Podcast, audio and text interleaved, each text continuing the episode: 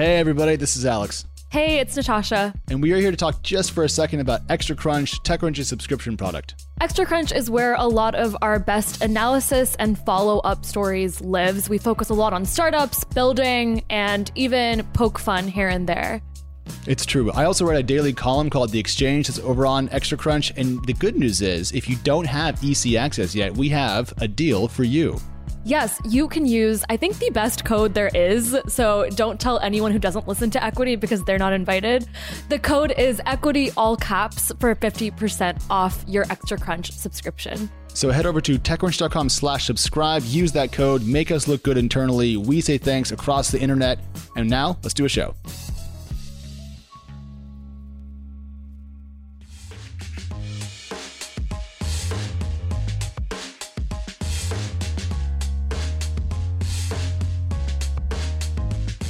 Hey, everybody, this is Alex, and you are listening to Equity Monday for November 30th, 2020.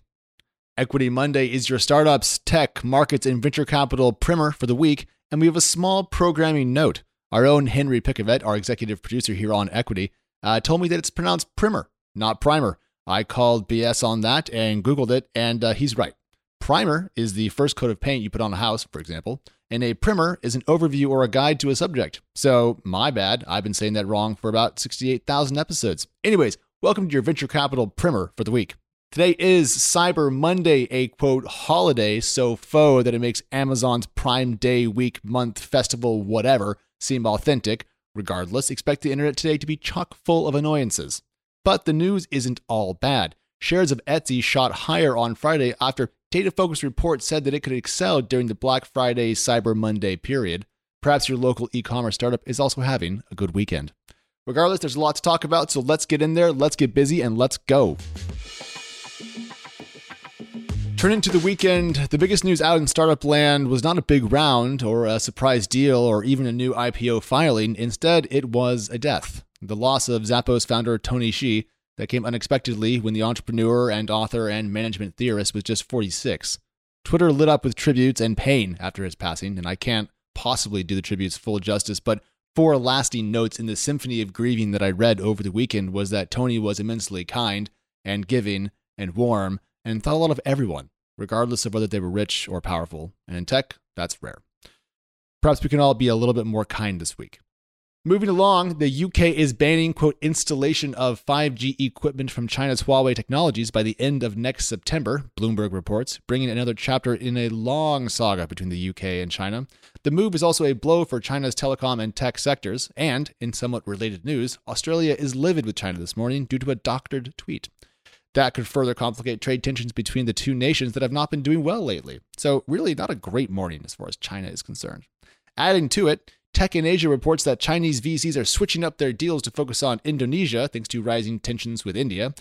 TechCrunch also recently reported that India had banned another 43 Chinese apps, writing six days ago that, quote, there doesn't appear to be any Chinese app left in the top 500 apps used in India. Sorry to get all politicsy this morning, but given that cross-border venture capital dollar flows are a key way that we can track which countries' tech sectors are blowing up, all this news matters. India, for example, saw a quick rebound in Q3 2020 VC activity from pandemic led lows set in Q1 and Q2, and a lot of that money came from other countries.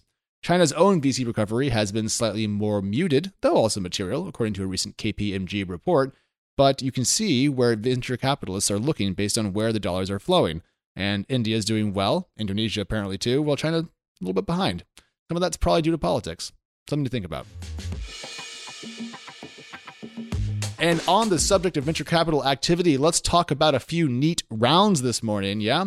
Aside from the fact that I have four funding rounds to write up in the next three days, which is my bad, we could be entering a somewhat traditional holiday slowdown in new venture financing announcements. Things looked just a little slim this morning as I went trawling through the latest. Not that that's a bad thing, though. There were a few rounds and a new fund that I do want to talk about. But as we race towards the end of the year, expect news to slowly lighten as we get closer to mid December. And then after that, we should all take two weeks off because goddamn 2020. All right, so what do we have? Well, thanks to TechCrunch's Steve O'Hear, we have news on a very interesting European fintech round. Primer, and I think it is actually Primer in this case, a UK fintech that wants to help merchants consolidate their payment stack and easily support new payment methods in the future, has raised 14 million pounds in a Series A financing event that was led by Accel. And according to Steve, Accel was quite proactive in pursuing Primer, uh, which means that the company was probably doing very, very well. Keep in mind also that Primer had announced a 3.8 million pound round earlier this year in May. So, what does Primer do? Well, here's Steve. Quote The thinking is that larger merchants, especially those that operate in more than one geography, have to support an array of payment methods, which brings with it significant technical overhead, a poor user experience, and a lack of transparency. Primer, now described as a quote low code platform, carries out a lot of that heavy lifting on behalf of merchants and while remaining steadfastly payment method agnostic. That's honestly pretty cool. I love choice for vendors. I love low code. I love fintech. I, the UK is great. All right, Primer. Neat. And TechCrunch reported very early this morning that Hungry Panda, which we described as a quote Mandarin language app specifically targeting Chinese consumers outside of China, has raised $70 million. Now, this money is going to continue its global expansion in delivering kind of like food from Chinese restaurants and Asian grocery stores to the larger Chinese diaspora. That's according to our own Ingrid Lunden. Now, Hungry Panda should be familiar to you. They announced a $20 million round this February, and I'm pretty sure they come up on the show. Now, of course, growing a food delivery business in 2020 is a bit like falling off a bike while drunk. It's very easy and it's not incredibly impressive. But still, $70 million is no joke, and Hungry Panda can now pursue its larger vision more rapidly. So keep an eye on them. Finally, London based First Minute Capital, and First Minute is all one word, by the way, with the lowercase m, kind of strange.